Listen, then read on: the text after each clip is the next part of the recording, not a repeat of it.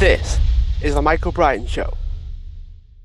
Hi everyone, welcome back to the show, and today I'm joined with Julian van der Waal, who is one of Australia's leading authorities on face-to-face sales and also business growth as well. So Julian, thank you for being a guest. Thanks for having me. So one of the things that I really got curious about, especially with people that run businesses, people that are business growth types, you know, like yourself, is how you got started. So were you the lemonade stand kid or any of that? Share a bit about your backstory. Yeah, interesting question, actually. I've never been asked that before, to be honest. Um, no, it's not It's not really been that type of uh, background, if, if I'm completely honest. I come from a bit of a sporting background. I wasn't great at school, and then kind of, um, you know, to be to be perfectly honest, I kind of just fell my way into various situations, and and um, without any design or or you know precursors, that it just kind of all happened, you know. So come from a sporting background, and then I moved into cooking. Um, the only reason why I moved into cooking because I was eating so much, and I kind of needed work for racing, and I uh, needed uh, money for racing, and had to work. And my mum said, "Why don't you, you know, start cooking?" And and to be honest, that was actually the end of my racing career. So the goal was to become a professional cyclist and and work my way through the ranks. And and I was racing and riding probably about six hundred to eight hundred Ks a week through school. And then when I left school, got up to a thousand, which is actually more than what the pros are doing right now. Uh, and, um, and then got into cooking and did, you know, did a four year apprenticeship in around about thirteen months, and then found myself into sales after I left the company, uh, left the restaurant. And, um, yeah, the, the rest is kind of history. So that's the last sort of twenty-five, twenty, twenty-five years in, in thirty seconds, but there was nothing that really sh- stood out in regard to, um, you know, some people at school are, are selling, you know, buying packets of chips and selling them individually. And uh, there was nothing like that for me. So one thing that I do remember at school was was the urge and the desire to to be something better and to be something more. That was definitely true. You know, when I was working in the restaurant when I was very, very young, it was always for the family that I that I hadn't have that I didn't have yet.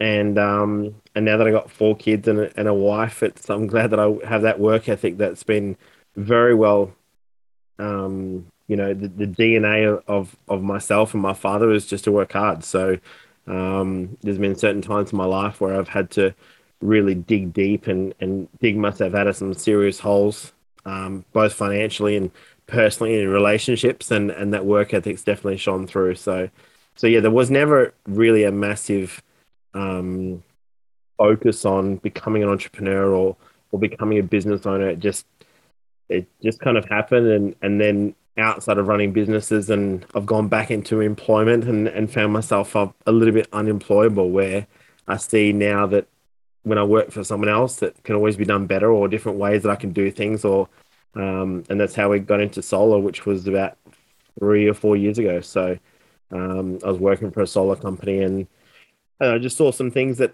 I thought I could do better, and they pissed me off enough, and I set up my own solar company, and now I'm a national two years later. So, yeah. What gave you the forethought to think that far ahead in terms of doing things for a family that you didn't even have yet? Was that just you've had the time to think about those things, or was there a bit more to it? Mm, I guess, you know, our family at home was always quite strong. We have a very um not odd relationship, but you know, every family's got something. Um our family's no different. There's some things there that aren't great, and there's some things that are absolutely incredible. So um but I knew that if it wasn't so much family up but family down that was super important to me. It's, you know, it's a tattoo on my back, um dreams, family, courage, where you have to have a dream. Family's everything, but you need to have courage to chase your dreams. And it's kind of that um circular you know circular economy of of working for something greater than yourself. I think that's quite powerful, um and and I think having a legacy outside of finances and and what you leave behind in this world is super important. Maybe that's why we're in solar now, but you know, that that's super important. And I think a lot of people don't miss that part when they're trying to create wealth or trying to create the success for themselves. Where do you think the desire to be more and do more. Is that just from the idea of working hard and you saw how far you could take it? What was going through your mind when you were thinking, okay, there needs to be more than just pay bills and die, so to speak? Um, like I said, growing up, we didn't have much. You know, I, I do remember times, and, and my parents are very good at hiding things. I know that my dad was working very, very hard, and my mum was working. She was a, a music teacher, still is a music teacher.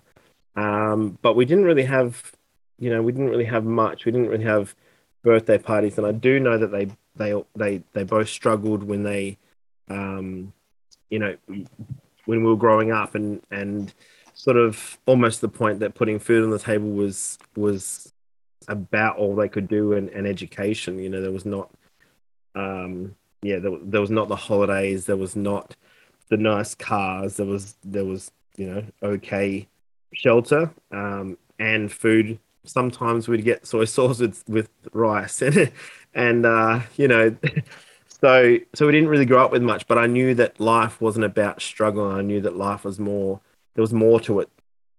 I don't know where that came from. Maybe struggles as a kid growing up of of looking at my friends. And I, and I in high school, I went to a very, very expensive school, and, and looking at the way other people have, driving their B M Ws and, you know, any they, whatever sport they went into, the kid went into, they always had the best gear, and, and I we didn't have any of that. And maybe having less struggles for my kids would be would be a good idea, but in some way those struggles make it who you are, right? So so sometimes struggle is not a bad thing. So, but I definitely know that it came from there. Share a bit about the the value of struggles then, because you mentioned not wanting your kids to struggle as much as you. How important is struggle and adversity? And I mean, I've spoken to a lot of people that say very similar to yourself, where I don't want my family to go through the same things that I went through, but then I've got the tug of war of, but I benefited, I got to the other side, I've took skills and a mindset and an unshakableness that you can't get from an easy and softer way of living. Yeah, it's that's the conundrum as a parent, right? Because you always want to give your kids more than what you had, and, and I'm sure rich, poor, or in between, it, it's always the same. Um, but definitely, uh, you know, wanting to pass on the, the strength and resilience um, to you, to your kids, they need to go through struggles, and and even to the point where, you know, we've got four daughters, four kids ourselves, and all under the age of seven, down to two, so. So when they're at school, there's that, and they and they going through troubles. The the first thing you want to do as a as as a parent, and especially as a dad, I think it's probably more so from that masculinity, but definitely as as a mum as well. Um, I see it in my wife, where you want to jump in and you want to save them, and, and sometimes you just got to let them tread water for a bit. You know, you, you, my my mum told me constantly, and I still remember this. There was times at thirty-one years old where business wasn't that great. I'm thirty-nine, forty this year. And she goes, oh, it's character building. And you're thinking, oh, man. Yeah. Oh, wow. When will the character building end, eh? Yeah, the character, I'm like, I'm thirty years old. Like, my character's built already, right? So, um, but I, it, you know, it, it does shape you in a way that you feel respectful for, for what you have, and you feel very, there's definitely part of that childhood that you wish you it was easier. But you're also grateful, because if it was easy and you didn't have that resilience and had gone through that adversity and seen the struggles and, and seen your dad work so much, where that work ethic is kind of normal, where I see twelve hours of work being, I thought that was normal because that's what I saw, right? So when you see all that, it, it allows you to dig deep into certain situations where you need to dig yourself out of a hole. You know, we've been in financial situations where business isn't great, and that's that's part of business, but if you didn't have that strength, that resilience by or created by the adversity and, and the sacrifice that you've made previously, then I'd wonder how much slower you get out of it, or you just kind of give up and, and die, for, for a better term, not not physically, but metaphorically, and just give up and go, oh, this is just too hard. And I, and I do see that a lot in young kids. You know, our last company outside of Solo, we trained three and a half thousand sales agents, and they're all millennials, right? So So they really struggled with when shit got hard, excuse my language, like when things got difficult, they really struggle and they and they do not know how to handle that. And and I think that's a, going to be a real big issue as the kids grow up. I think it's a weird way of trying to be better than our past. It's weird because when when I try to mentor kids and all those things, it's almost like a helicopter parenting where you set them off and you just make sure they don't do any serious damage, but anything less than that, they learn from it either way. And it's it's tough for me as well because I, I have to sit there and bite my tongue the entire time and not say anything, not do anything.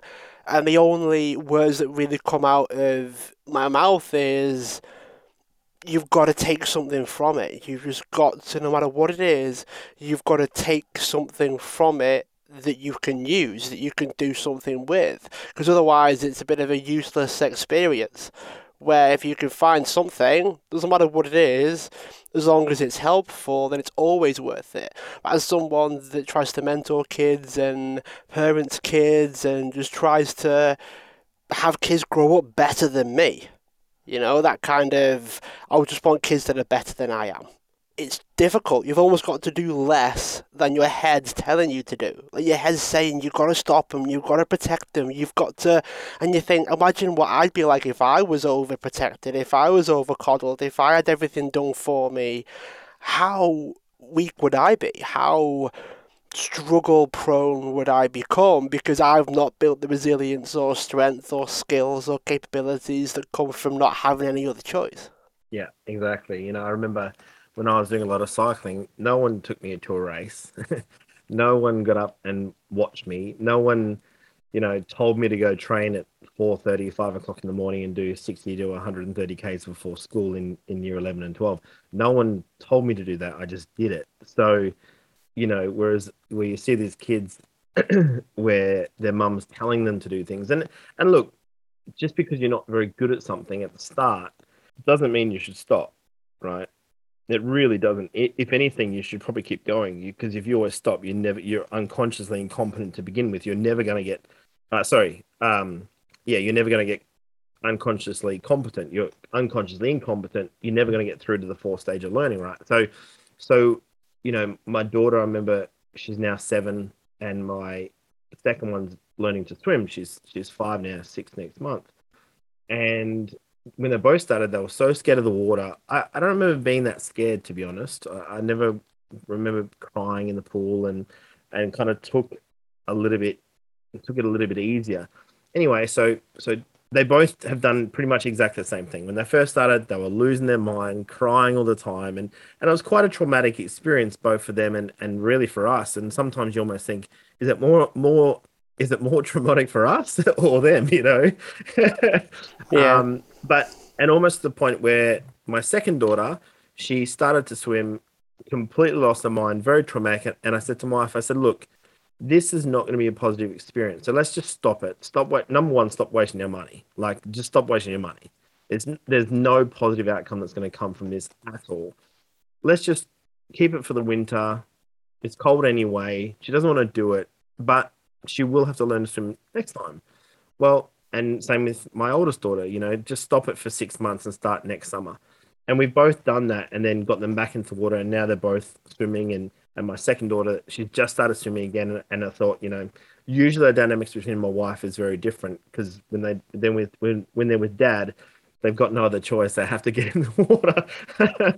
It's like you're you're gonna go in. So mm-hmm. Yeah. whereas whereas sometimes my wife's a very, very kind, nurturing um woman, so so sometimes there's an out there, whereas with dad there's there's no out. You're in the water, I'll throw you in. Like that's there's two outcomes, you either get in or you're going in. Like it's singular. Yeah, it it's a weird thing, isn't it? Because I've got some experience with sport as well, and I found that in sport there's very little choice.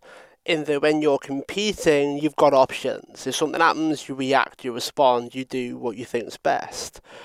In life, you don't get that level of focus so much unless you force it unless you give people two options that instead of twenty options. There's this sense of the less options you have, the easier it is in some cases because you don't have to think as much. Is that something that you can agree with? And also, did you take that into when you first started your companies?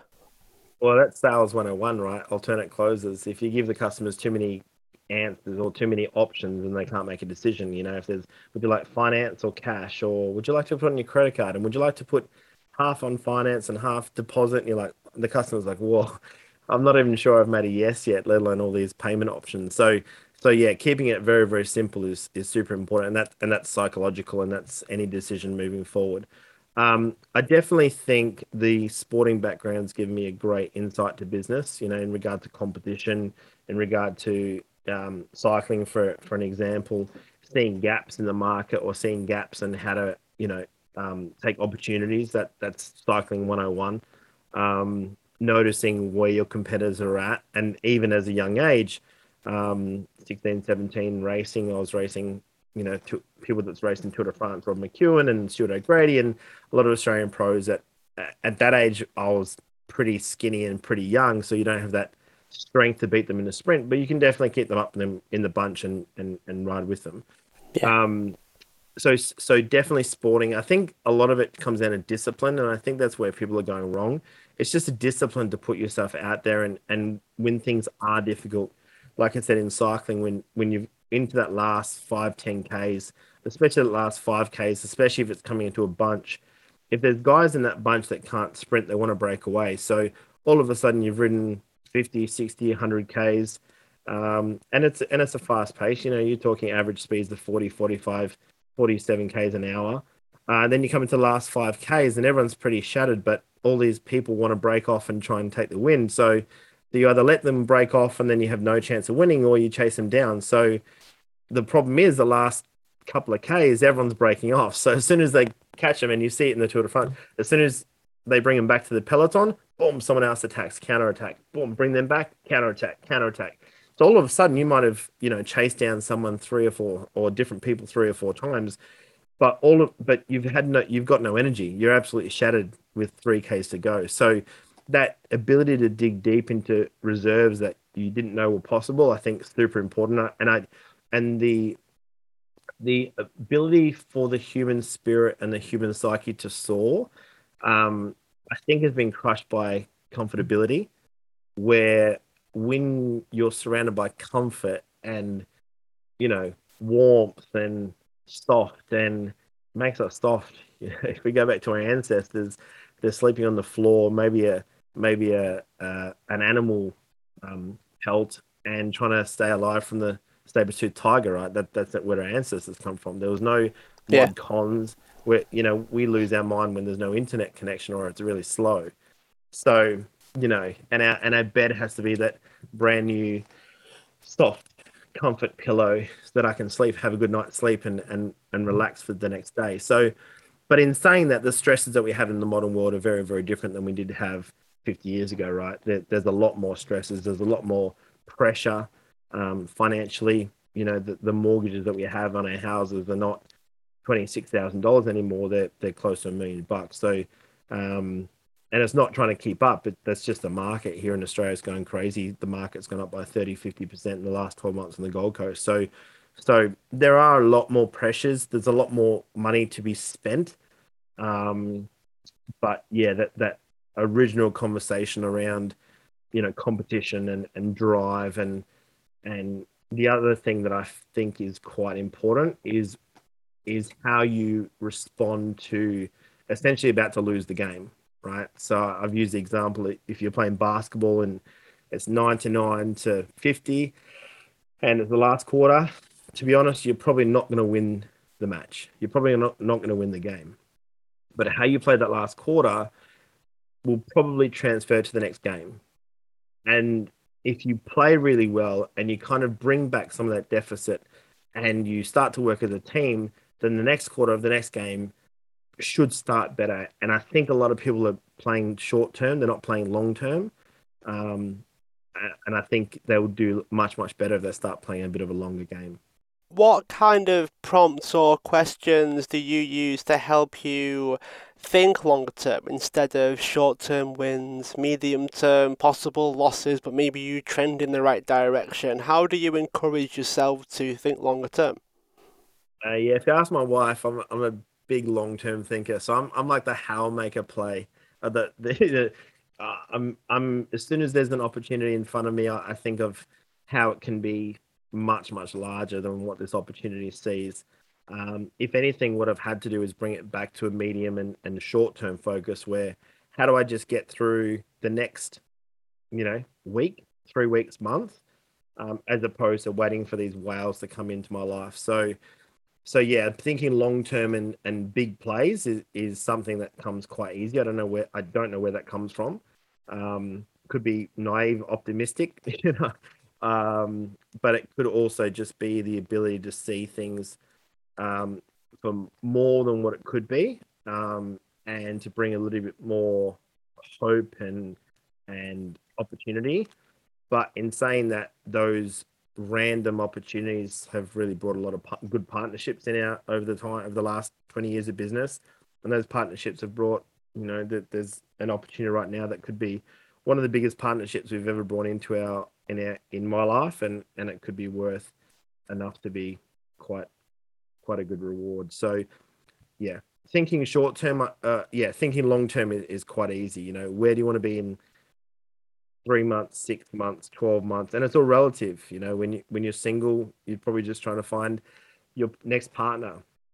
When you're married, and I was saying this to a friend on the way home um, today, when you've got kids, um, you know, my oldest is seven. In ten years time, she's going to be seventeen.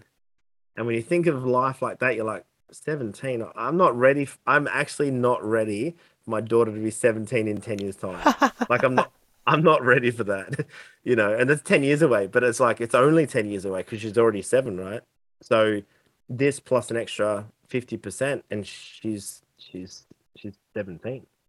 That's crazy. Crazy. Yeah. It does it ever get like that with the business side where you think, oh, ten years from now, and then you start to feel a bit anxious, maybe maybe you get excited because you think about the bigger picture, and because you think further down the line, and you think of the potential of it, you think about how it could go, how amazing would it be if things really transformed in ten years. Is that a bit of a trick for your own mind of staying energized and motivated? Yeah, I've been in a few different businesses, so so seeing businesses in different places. You know, when I was when we had the restaurant, I, I, to be honest, I probably wasn't. I was quite young. I was twenty-two years old when we had that when they had that business for four years. Um, I wasn't thinking ten years because we were working. You know, I, I knew that that wasn't be a ten-year tenure. Um, yeah, I knew that was. I knew that I wasn't going to become a. I wasn't going to be a chef at, at sixty, right? Um, it just wasn't physically and mentally possible. It was just, it's way too difficult, especially the way we were running it. Um, it was very, very um, rewarding financially for, for the business, and very uh, efficient. But, you know, long-term, could you physically do it? I just don't think that was possible. We, we had to find a different way of doing that. Um, when I moved into my sales company, that was, that was ten years there. Um, and pretty much from day one, I knew that it was going to be a long ten years. If anything, what I should have probably done was cut it off at six. I probably stayed there a little bit too long, being a little bit too loyal. Um, now that I'm in solar, um, the market is quite different, and it's going to change a lot over the next two to five years. Um, we have a very different strategy of what that business is going to look like in the next five years. And it's probably an exit strategy that's involved in that. Um, but consulting, that's, that's something that I'm very passionate about. And that's, that's a, that's really lights me up. You know, solar's great, good margins, um, great for the environment, great for, for, for, you know, helping businesses out, reducing capital expense and, and residentially. Um, but there's an exit, this company's built for an exit strategy, and it, and that's the, the whole purpose of setting up in the beginning. But consulting is different. That's a, a lot more personal. You know, I can see myself doing that at seventy-five, eighty years old, you know. Um, and by that stage, that's an extra forty years of thirty-five or forty years of, of business growth and business development. And and then yeah, it's it's going to be quite fun. So every business should have, when you go into a business and when you're kind of new to a business, unless it's a passion like or it's your skill set. Perfect example, if you're an elite athlete, you know that there's going to be a, a cutoff point, whether it be physically or or whatever. You know, thirty-five for an athlete's pretty old if we're honest, you know. Um, um, when you're in business, if you're a hairdresser, you probably could do that uh, till sixty years old in, in some way, shape or form. Um, from a consulting point of view, a- again, you should be able to do that forever, you know. So I think every business is slightly different. Um, and I think you should know what that business looks like as you move into it um, to begin with, but not most people don't, right? It's interesting that you brought up one of the companies that you probably should not have stayed there as long as you did in hindsight. Do you have many situations like that where thinking long term has not been as helpful? Like things like that where, oh, stay in the company for ten years and then you look back and go, started to wane and peck at my brain a little bit from six years. I should probably have, have cut ties and moved on. No, that's the biggest one. that's, that's the that's the biggest. You know, if there's ever a regret, that's the biggest one. You know, we lost we lost nearly half a million dollars into that um, in that process. So so yeah, that that's probably the one that will go down in history as the biggest um, F up, if I'm honest. So how important is your ability to sell to people at the moment, because your speciality is face-to-face marketing, which implies things like conversations and talking to people and how to even start that conversation. So do you have any tricks and tips for starting new conversations? Uh, I don't, I don't, I... I know tricks is kind of in sales as tricks, you know, and I, I think the consumer right now is is quite a complex individual, and they're very, very well versed in, into these tricks. Not all of them, but some of them have either gone through, you know, sales programs or they've heard stuff online. So I, I think you got to be a lot more elegant rather than tricky. Um, and I think overall, it just has to be genuine. You know, I, I do remember my mum saying that as a child when I was three years old, I was always saying, hello, man, hello, man, and trying to talk to everyone in the shopping center. So um, I also do remember getting kicked out of chemistry class in year twelve for talking every single class. So, so, there's, so there's something about me and talking. Um, I just found a way to monetize it now. Um, but yeah. You know, in regard to tricks, I think you have to be genuine. I think you have to be authentic. Um, I've got a saying that comes along when I do my in-home presentations. Every now and then it pops up, and when you know when people say yes, like you know, so I always ask, you know, what was the main reason why you went forward today? Like, what was the reason? And the common answer is, you know, because you're quite transparent and trustworthy and genuine, and you know, don't beat around the bush and and straight up. You know, and I and I think people really appreciate that. You know, I'll, I'll tell them if it's not a product that they should buy. I'll also tell them why they shouldn't buy it. You know, and you almost when you talk someone out of a purchase that they wanted to purchase, and you give them a logical reason to not buy that, um, and I think you can gain a lot of trust from that type of conversation. Um, when it comes to conversations, it just you know ask them about themselves. And I think a lot of people, especially in the sales process, they just don't ask enough questions. You know, if you two or three X your questions and not just how's the weekend, how was Easter, that's that's that's not going to lead. That's dumb questions. You know, intelligent questions. Why? What have you tried? To, how have you tried to solve this problem before? Who have you used? Why? Why is now the catalyst for this conversation to move forward? Why now? Right? That's a great question to ask. Another great question to ask without giving all my I P away is, is, you know, out, without, you know, if it wasn't for price or outside of price, what would stop you from buying this product today? Well, oh, well, you know, probably nothing. Well, that's a good start to a sales presentation. And that happens a lot when they say, well, you know, outside of price, what would stop you? No, no, we, we want to buy the product. Okay. Well, the next part of this conversation is just, don't stuff it up, you know, just ask genuine questions, be the figure of authority, know your, know your stuff, you know, I normally swear a lot more in, in my sales training, but I'll keep it yeah. rated. You know, know your stuff, um, be the expert, be genuine, and you're going to go a long way to moving that sale forward. Um, not everyone's going to be closable in the day, and you've got to be okay with that, you know. But if you ask intelligent questions and you get their concerns and fears and doubts and why they shouldn't, you know, why they haven't trusted anyone previously, um, and then you get their aspirations and what it's going to be like in twelve months' time if they buy the product and what their ideal solution is going to be. And, and the solution that you're trying to provide people might be far ahead of what they actually want to achieve out of it. You know, I say in solar, you know, if you could, are you trying to halve your bill, or are you trying to make money out of the new system, or what are you trying to do? Oh, if we could halve it, that'd be great. Well, I know I'm going to at least do that. So when I come to the end of my close, and they say, oh, we want to think about it. Well, you've just told me you want to halve your bill. We're now at seventy-five percent reduction. You told me that you want a five-year return on your investment. We're now at three.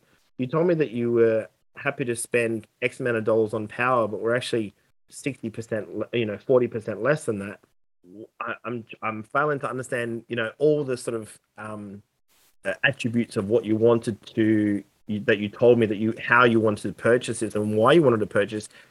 I've smashed them all. So I'm almost, and you can call them out on that. You know, I'm almost failing to understand why we're not moving forward. Oh, we just got to think about it. Okay, sure. If you don't mind me asking, not trying to be rude, but everything you wanted, I've already delivered. So is it the price, or, or what is it? And then when the, and then when you get the, um, the answer, you can open up to negotiation. And, and most times, to be honest, most times they just want to feel special. That's what people want. You know, they just want to feel that they've got a great deal and a slightly better deal than next door. That's all. Do you find that it's easier when you can actually deliver on what they want? So there's a bit of an implication of, okay, well, am I good enough to fulfill the needs of the person in front of me before I then feel comfortable about selling? It's almost like you need to make sure that you're confident enough in what it is that you're doing, but then just being able to deliver the results, how they stack up to the person in front of you, what they want, what their expectations are. Do you think that that is a bit of a, not an inside joke, but almost like an etiquette of selling, where, where you've actually got to be as good as what they are looking for before you can ethically and morally sell it to them? Oh, there's plenty of salespeople out there that can't offer anything, right? There's plenty of closers that can't even close the door. So, yeah, I think you're absolutely right there. When you're looking at um, delivering a presentation, if you don't ask the right questions, how do you know your product suits them, right? From a consulting point of view, if you don't ask them maybe how they tried to fix the problem or what the problem actually is, how are you going to deliver your product to them perfectly? What you want to do is package up your product and understand exactly what the customer feels, exactly the frustrations of the customer. And to be honest, if you don't ask questions, it's almost like triage, right? If someone, if you, if you're in a doctor's surgery or, or more, more, um, you know, I've got Spartan as my, so I use quite extreme examples. But you're you're at war, and you're in a MASH unit, and the um and the triage section doesn't look at you. And you just walk in and say, oh, my leg's sore. Well, yeah, but the shrapnel in your back that you can't feel that I can see, if if I don't find the right areas to fix, I'm not going to be working on the right on the right stuff, or I'm going to miss something. Right? I'm going to miss that internal bleeding because I didn't see that that little blood stain on your on your chest. I'm going to miss that part. So so business is is the same. You got to go triage on it. Is it your sales? Is it your marketing? Usually it's sales. That's it. That's the easiest way to fix businesses is sales. The hardest thing in business is to fix sales because no one knows how to do it, right? They always want to work on the digital marketing and, and have people line up and just buy their product online. Well, that's great, but you might need to talk to these people, right? Your product might need a conversation around it, especially high ticket items. And then in regard to sales processes, the thing that I do quite um, quite extensively is have a look at every section. You know, if you're if your lead or you get a lead in from how, whatever source it is, you book them into an appointment. That appointment goes and sits. Then you or your presentation. Then you, you know, um, and then you might close them, you might do a proposal, depending on what your sales cycle is and what your product is. Every section has a drop-off point. So if you work on your efficiency, sales efficiency, and increase each section by five, ten, fifteen percent, I've worked with companies that have increased the lead to stat ratio by fifty percent from thirty to eighty percent, just by changing a few questions. And it wasn't even much, literally three questions. And all of a sudden, that stat ratio, not only are we booking more into S I T, so we've got more stat appointments or sittable appointments, then because that first conversation was better, getting the customer into a buying mentality as opposed to just see how we go, the this, the close ratio went up by twenty or thirty percent instantaneously. Then the gross profit for the company went up by five percent as well. So all of a sudden, so each sale went up in price by five percent, and the, and the net margin was five percent more. So that's what a great person that can come into your business can really look at. How do we scale something like this? Because it comes across as very one-to-one. How, how do we turn this into like one-to-many? It seems something that's very difficult to do at a, a sort of bigger scale, like hundreds of people a day or thousands of people a day. In regard to businesses or, or operationally? Um, I think it's more the, the the sales conversations and how we can scale the these ideas. It sounds like a complicated thing to do. Uh, well, it's still a process and a system. And what usually happens, your sales manager can't sell. And I'll say that very respectfully, because there's some great sales managers out that can manage people. There's also some horrible sales managers. And I, and I do, I don't have a percentage for that, but I would say the large majority, number one, they can't sell, and number two, they can't manage. If you're the sales manager and your sales are low, it comes down to you. It doesn't come down to leads. And I, and, and then also the other part of um, sales management is the ability to be able to sell yourself. And if you've got a great salesperson, to make them the sales manager, it can actually be a bad thing. Not only do you lose the revenue that that great sales heavy hitter can actually do for the business, you also move into a situation where that the people around them think that it's impossible to get those numbers. So it almost becomes a K P I that is unachievable. So before they even go into trying hitting that, they know it's not possible. So why would I even bother? The the other part and the other um, very interesting part about sales management is the ability to pass on the skills that you have from a technical point of view is one thing. So talking in front of a classroom saying this is what I do is one thing. The other part of that part, am I splitting, is getting uh, you know down even further, is the ability to understand why people are missing sales. And that technicality of that, you know, watching them pitch or watching them, that is a quite a unique skill and quite a technical process that, that not many people understand. So is that about the mentality of the people? Like you said, if it's unattainable, they won't even try, that sort of thing. It sounds to me like it's the story between the ears, so to speak, with this. It can be a lot of, but it also comes down to technical skills. You know, sales is a skill. Accounting is a skill. Recruitment is a skill, right? Um, marketing is a skill. L- being a lawyer is a skill. So everything in business is a skill. Every principle and every um, pillar that we have in business is a skill.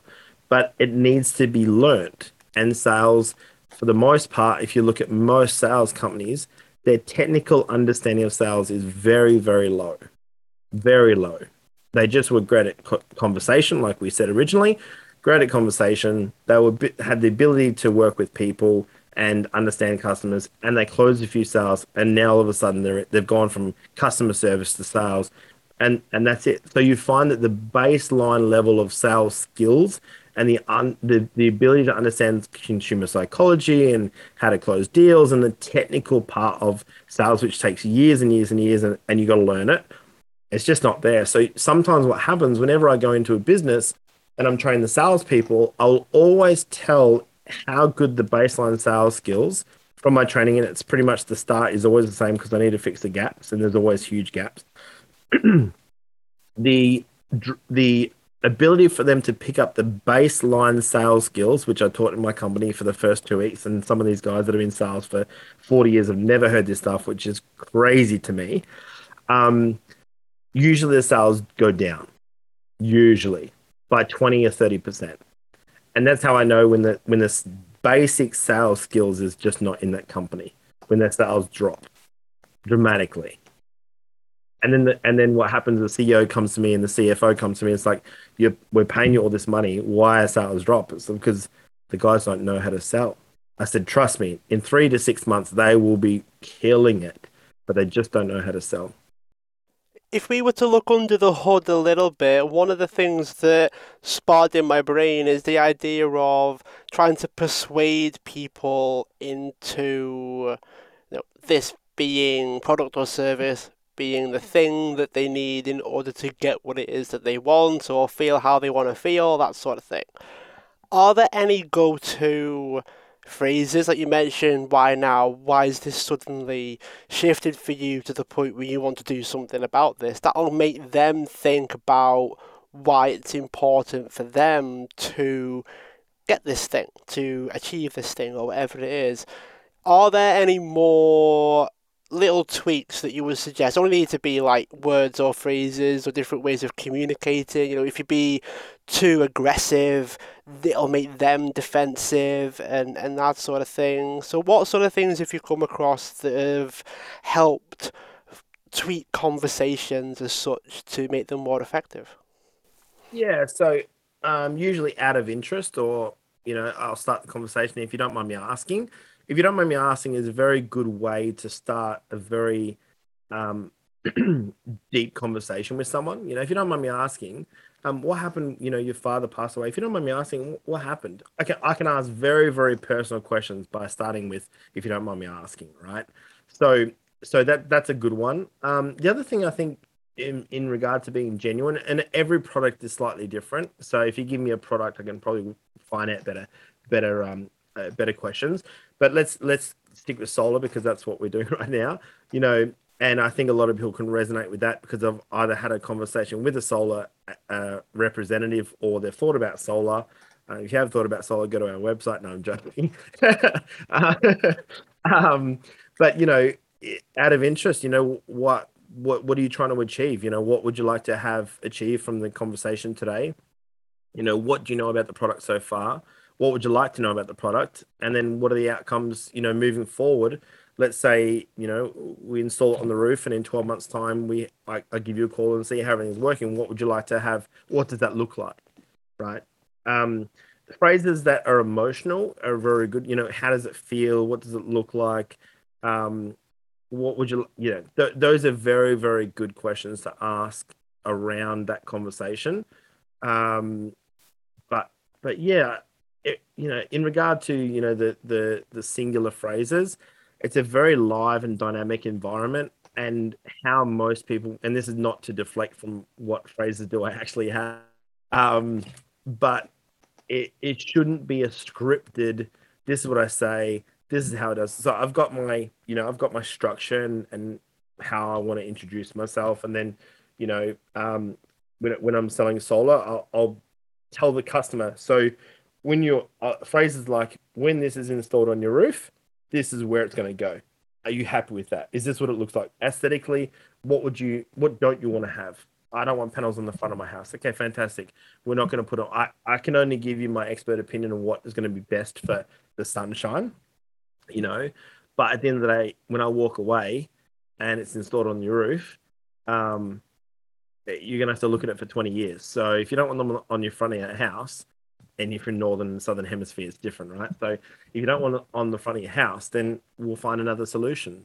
But they, to be honest, they will be best on the front, but I don't have to look at them. So you will, and you'll love the savings off your bill, but you'll hate me because you're going to look at them every day. And some people think they're ugly, and, you know, it is what it is. So, so just being um, real with the customer and, and knowing that, that um, because a lot of, uh, you know, from, from what customers tell me, a lot of sales reps don't even do that. They say, well, this is where, this is where it's going to go. Well, who, if you're spending the money with me, shouldn't you have a bit of say on, on what happens in this solution, especially when it's not, you know, it's not two hundred dollars. We're talking ten, tens of thousands of dollars commercial. It could be a hundred grand. So you, you should have some, they should have a very large input, you know, and especially when you're dealing with commercial, you're dealing with very dominant people, right? C E Os and C F Os and, and operations managers, and they tell people what to do. So who am I to tell a C E O of a multi-million dollar company or even larger multinational, who am I to say, oh, I'm just going to do this for you and I'm going to tell you what's like, nah, bro. nah, bro. I'm sure there'll be a, there'll definitely be a lot of people that have something to say about that. Um, it yeah. It seems like you would, in some ways, sacrifice the outcome for the customer being more than happy with how it works or how it's done or the process. You would say, okay, you're probably not going to get as much sunshine, let's say, on the tiles, but it will look how you want it. It will end up something that's more satisfactory to you, even if the outcome isn't as big or dramatic as perhaps they'd hoped. Yeah. Yeah, look, at the end of the day, like I said, the customer's paying for the product that, and they're paying for my, my life. You know, the, my customers pay for my kids, my customers pay for my school, my kids' schooling, my customers pay for our cars. So I'm very respectful for, for what the customers can do for my life. Um, I'm also under, very understanding of, of where the customer's at from my financial situation, um, uh, how they how they've been interacted previously, and for for me to stand out, you know, same in any situation, whether I'm working for someone else or myself, um, I just have to be something different and someone that they want to talk to, right? That that's you know, I don't have to be their best friend, but I have to be friendly. You know, I don't have to know everything, but I have to know enough to to to solve the issues that they have. Um, whereas a lot of people in sales, they try and be super technical or or the opposite, super friendly. And I think when you become a friend, it's very easy for them to say no to you. And conversely, when you're super technical, it's just they don't understand it. So you need it. You need a very, very good combination and a very strong, strong combination of both. But you don't need to know everything, and you don't need to be the best friend. But you need to give them the solution that they're happy with. That's what it comes down to. And if you're pro- and and and on that point, if your product doesn't serve them and it doesn't make their life better, you should not sell it to them. How do we get to the sweet spot of trust then? Because it seems like if they are more friendly, if they start to feel a bit closer to you, that could give them a sort of casual, no, sorry, not interested. And then your brain would probably click into, oh, okay, fair enough, we're friendly, it's fine. So it kind of reduces the charge, for want of a better expression, of the conversation, where there's a sweet spot of they've got to actually like me as well. Like, they can't hate me, but trust me somewhat at the same time. Those two don't go together either. How does the sweet spot look? And do you have any insights on how to get to that sweet point? And how do you know when you've crossed over to the dark side? Oh, you'll know. You'll know. Don't, don't worry. You'll know. You know, it, and what a lot of salespeople and, and people that are in business, probably what they don't do is review their processes enough. They just don't review it. So when they leave a customer's house or leave an appointment or leave a presentation or leave a proposal, um, you should spend, you know, ten, twenty, thirty percent of the time that you spent in that proposal just reviewing what happened, what didn't work, what did work, where did I lose the sale? And if you understand your systems and processes and you have a strong system rather than just free flow, which is not systematic, which is not replicable, which is not, you know, duplicated to anyone else, it's purely free flow, free freestyle, which is not a great way to sell, um, because it's all personality based. And when you and the reason why it's not very good is when things aren't going right, you have no baseline to work out what's happening, right? So when you're selling and you're freestyling and you're super confident, amazing. No one else can do that in the business, so that doesn't help. And when things aren't going right because of whatever reason, you have no baseline to work out what to do differently or where you went wrong. So you need to have a strong strong system. um, and then on review of that, if if you're quite an intelligent salesperson or quite an intelligent business owner, which we all think we are, um, you should be able to know exactly where you lost the sale, because there'll be a point where the body language changes. The conversation turns a little bit, okay, what happened there? Um, and it may not be as obvious as what you think. Most times it's not. It's not like, all right, we're done here. Sometimes it is. I've done, I've worked with the engineers and I know exactly where I lost the sale, and I was just trying to just qualify them. I was just trying to work out what their problem actually was. And he he looked at me and he goes, mate, don't don't tell me with the salesman stuff. Um, just tell me what the, you know, just give me a quote. And I said, how am I supposed to give you a proposal if I have no idea what's happening? I said, you're about to spend ten grand with myself and the company, but I, I, but I can't ask questions. I said, what am I even here for? Now, when you have a conversation like that, you're not going to get anywhere, right? The, it's dead. Like we, we're dead in the water, but almost the point where I need to get some sort of assertiveness and authority, assertiveness and authority back for myself. So when I go into the next conversation, I'm not just walked over like this one. And it was like, you know, I, I just basically said, you know, what am I even here? What do you even get me out here if you know everything about this industry? And it, it's impossible that the consumer should know more about this industry, any industry, than you do.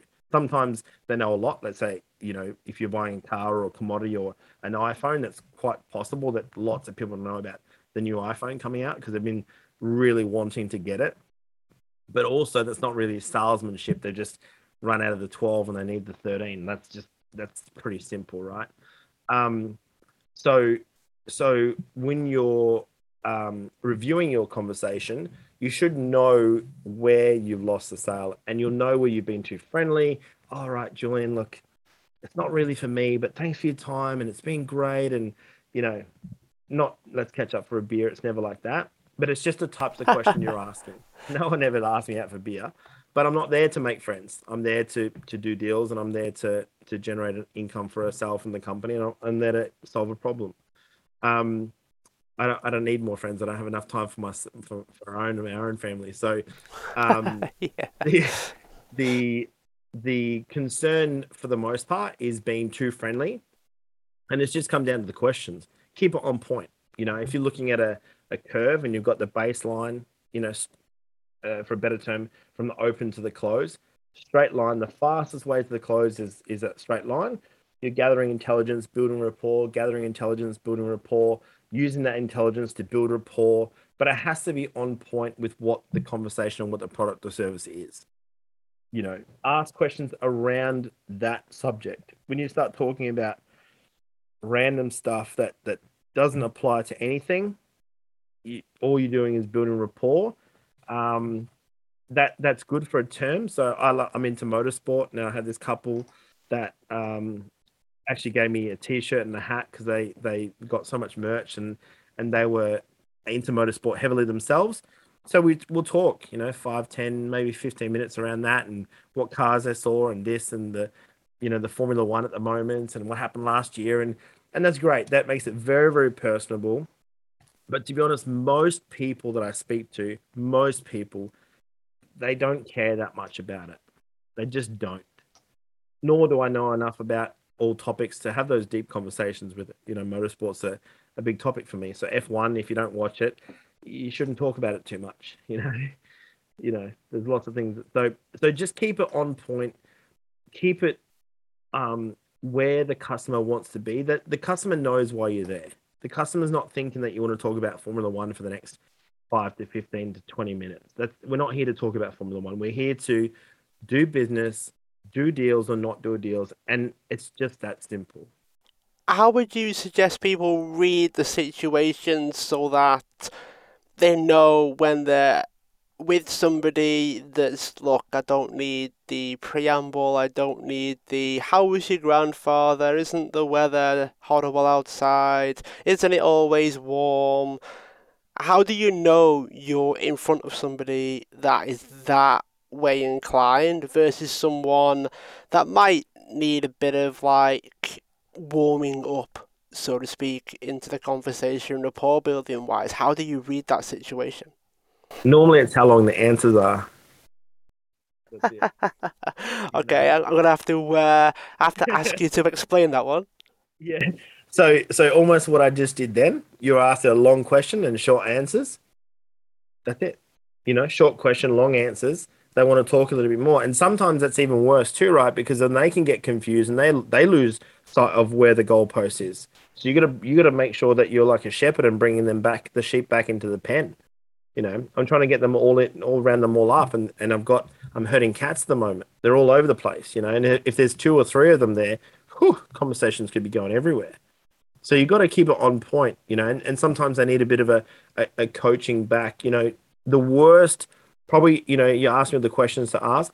The worst phrase, question, word to say when you're building rapport is, so anyway, is a terrible way to interject or segue. It, all that basically means is, yeah, okay, well, I don't really know how to handle this because I'm not skilled enough to elegantly bring it back. This is not really going where I need it to go. So I'm just going to cut off you, and whatever you said doesn't matter, and let's bring it back to me. That's really what those two words mean. It also sound, It also sounds like you completely dismissed everything that they've said. Like everything. So anyway, it's like, oh, so you weren't really paying attention then? Nothing. Nothing you said mattered at all. All I was doing was listening enough for a break to shut you up and to bring it back. Listening enough for a break. I, I actually, as soon as you said that, my brain went, oh. So it's like, it doesn't matter after all. Yeah, that's right. So anyway, I was like, oh, wow, that's a terrible way. So, so yeah, it, you got to be, it's all about elegance, right?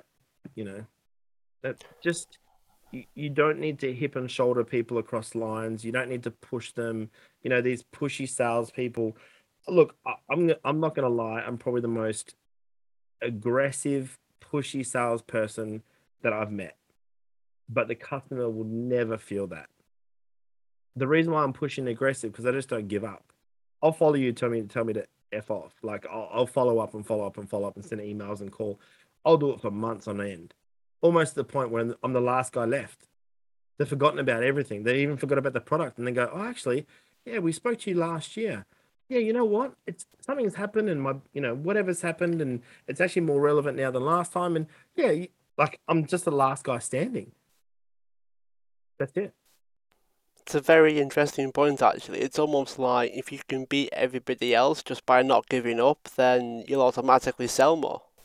Yeah, easy. Like, not easy because it takes work, but you, if you're the last one standing, then you're the last one to solve their problem. And everyone's given up ages ago because you were just too difficult as a customer. But the customer's in their own built buying cycles, right? The customer's in their own financial cycles. The customer's in their own life cycles. And it's all timing. That's how relationships work. That's why you didn't marry the first girlfriend and, you know, your, your first partner that you probably didn't marry. If you did, that was just the cycle that you're in, right? Simple.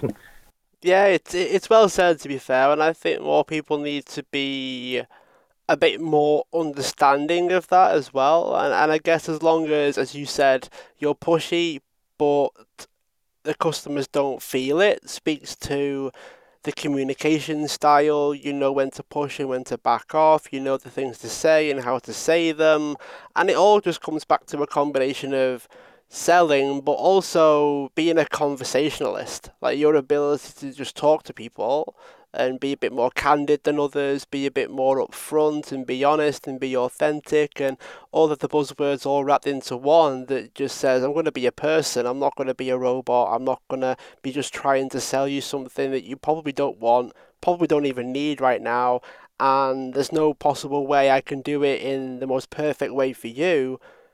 Why would I sell it to you? Yeah. And to, on that, I've actually walked away from deals that I know I could have pushed across the line. I could have just taken control, that didn't really know what was going on. I could have just said, look, should we just help? Should we just get it on the roof? And I've, but I've said, look, it's, it's just not going to be beneficial for you. You're, you're actually wasting your money. And I don't need that money from them and them to walk away and go, I've got a rubbish deal.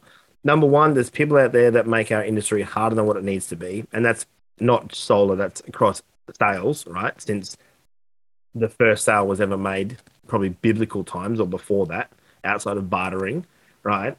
There's people that got ripped off. And I just, you know, if anyone's ever been ripped off, it, it's it's a shit way to feel, you know. Yeah, it is, and I I've experienced it more than I care to admit, and I think very often it comes from me not just saying no and going with my own gut as someone that's being sold to. And sometimes, I don't know if it's called gaslighting or whatever it is, is they try to make you feel bad by saying no, so you end up saying yes because it feels better in the moment because of how bad they've made you feel to begin with. Yeah, that's, that's you know, there's certain, pers- there's certain personalities in the world that are um, non-combative, non-confrontational, um, and and there's probably people out there that listen to the podcast that potentially are in a relationship they shouldn't be in, but they just can't, you know, be in that anymore. They're in a job that they don't really feel great in. The boss kind of treats them in a certain way. Um, they're, they're listening to the podcast and there's heaps of ideas, but they won't apply really all of it because it's just not them. And my, my answer to that is that how long are you going to keep doing that for? How long are you going to keep disrespecting your for, disrespecting yourself for and not increasing your self-worth? How long are you going to keep doing that for? Because unfortunately, what you've got right now, you've asked for, or you've not necessarily asked for and said, look, I want a bad relationship, I want a shit job. I like not so much that, but you've tolerated that and you're still there because it's too hard to leave. Well, choose your hard, right? Yeah, it, it seems as well like it's a combination of tolerating it, but also, I think there's something called commitment bias as well, where the thing that you've been doing for twenty years is going to be better than starting something new, just because you'd likely have to start from the beginning in some cases. Um, the best thing you've ever done. Yeah.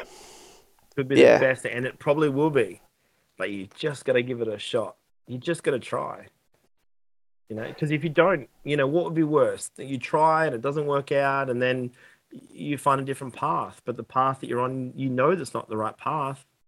You know you're on the wrong path anyway. So you might as well try a different one. And then if that doesn't work, jump on another one. You've just done it once. Try it again. Like, you'll find the right path. The universe will provide the right path if you have the right intention and attention to that. You just got to, you just got to just jump, you know. You probably won't die. You'll be okay. You know, how many times have you been in a situation before where you thought, you know, broken up with a partner or whatever, and you think, oh, I'm never going to, I'm never going to feel like this again. Like, it's just terrible. And then all of a sudden in three months time, you touch yourself and you're like, oh, I'm still, I'm still here. All right. Well, okay, move on, you know, and then, and then something else happens and that's great or not so great. And then you kind of get through that adversity and you're like, oh, I'm, I'm still I'm whole again. You know, like I'm, you know, there might be parts of my heart missing or parts of finances missing or something's gone or, or you feel a little bit jaded, but at the end of the day, you're still, you're still in the game. That that's, that's one thing that I think a lot of people are missing. Like it, it's how you play the game, you know, and everyone's risk tolerance is different. Definitely. Mine's very, very high. I've got a high risk tolerance, which is good and bad.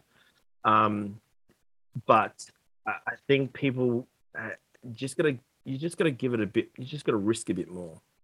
Just try, you know, burn the boats. You know what Tony Robbins says, burn the boats and, and, um, and uh, in Think and Grow Rich, burn the boats. I do think that's a scary, scary thing. Like, if you've got, so for me to burn the boats, I've got four kids and a mortgage and cars and I'm the only one making the money. That's not maybe the best thing that I could do. So if I was in a steady job and making good money and I wanted to start a new business and I wasn't really too sure on how to do that, jumping straight away is probably a really crap idea. Really bad, probably. Most times it's probably really bad. It could be the best thing I've ever done, but it's probably going to be a bad idea, especially if you've no, no skill set in new business, not really too sure. You've never seen it done before. You don't have a really good circle of people that are, that are in this situation, you know, that are, that are successful in business. Yeah. If your network's not very strong, this, it's probably going to be a it's commercial suicide right now. And you're probably going to go through some seriously difficult times. So just be careful about burning all those boats straight away. I'm not saying that you shouldn't look behind, like once you move into, like, don't look behind, but just be mindful of how quickly you light those boats up. Share some parting advice for those that are tuning in, Julian. It's been fantastic to have you on the show as always, and we'll share how people can find out more about you. But uh, do you have any parting words of wisdom for us? Uh, I think there's a lot in, in that people can do for their own lives, you know, and, and we're all guilty of, of not maximizing certain opportunities and certain times. I think be my, you know, the thing, the lessons that the hard lessons that I've learned myself is be careful with where your loyalty lies. And that comes back to the conversation where I probably should, probably should have left business four years earlier. Um, that was, you know, that was nearly a half million dollar lesson. So I learned those pretty quickly. I'm sure if anyone loses half a mil, that you, you learn that lesson. So just be mindful of, of where you're sitting in whatever marketplace or whatever job or commercial enterprise you're in. Be careful with the intent of those around you, because you might be in a situation where the intent of those around you are designed to win for themselves rather than you. Um, that's probably the biggest lesson that I've learned in nearly twenty years of business. And that's kind of happened a few times, but that was the biggest one. And that was the, that's the final one that I'm like, yeah, hmm. All right, I'll learn it. Universe will keep teaching lessons until you learn it, right? Um, the other one is, is the other one that's been very, very financially rewarding is, is building a network. And I know people talk about it a lot, but people don't really talk into what that actually means. When you're building networks, have meetings with lots of people. If anyone says, let's catch up for a meeting, take it. And I, and I'm, I mean that. I've not had many meetings, especially now that, you know, business acumen's a little bit, a, a lot higher than what it used to be when I first started business. I can definitely offer a lot more to people now that I did, you know, year one of business. Um, I can definitely see opportunities that uh, that are that are kind of unique to to how this partnership or operation could go. Um, although I did have a meeting the other day that um, met them on LinkedIn, and you know, I met a lot of people through LinkedIn, and then we um, we we caught up and and. Uh, Yeah, it was very strange. They're like, are we going to do a deal here? And there was no deal to be had. There was not even anything on. And I was like, what the hell was that? I'm not used to doing, I'm not used to meeting without deals. Like, let's do a deal. What are we doing here? So like, I love to do deals. That's why I go for breakfast. So, so yeah, so be, be mindful of the people that you, that you meet that, you know, you got to be able to offer them something. Um, And just slowly build that network. If you're new to the game, that's okay. Like we've all been new once or twice. Listen to people giving um, advice, but make sure that their life and their lifestyle is what you would want. You know, perfect example, if someone's in a rubbish job, they bad relationship, then I probably won't listen to them when it comes to um, other relationships or their, or their job prospects, because why would I listen to someone that I don't want their life, right? No, don't be disrespectful, but build your network and be mindful of who your loyalty lies with is probably the biggest two tips that's been able to generate um, the, the most money for us. How can people learn more about you? And if they want to enter your world, where can they go? Yeah, jump on the website, julian van der waal dot com. Um, if anyone's looking in Australia for commercial or residential solar, e s c group dot energy. Um, or just send me an email. Um, I get back to all the emails for people writing me anything. So j v d at julian van der waal dot com, and I'd love to hear from you. Thank you so much for being a guest on the show. For those that are listening, make sure you subscribe if you haven't already so you don't miss any of our future episodes.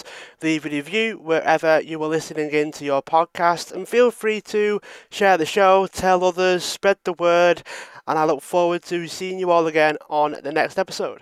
Awesome, mate. Thanks for having me. If you want to join a community of like-minded people that are on the journey for health, wealth, and happiness, then my fulfillment community, my Inner Circle, is for you. You get continuous support from myself, and also the opportunity to be supported, helped, guided, and collaborate with the other members as well. And also you get the chance to ask my podcast guests questions. Plenty of people in there already, so if you click the link in the description for the episode, you get access to a two-month free trial, and you're under no obligation to continue, and you can cancel whenever you want. Hopefully I'll see you there, and I look forward to helping you on your journey.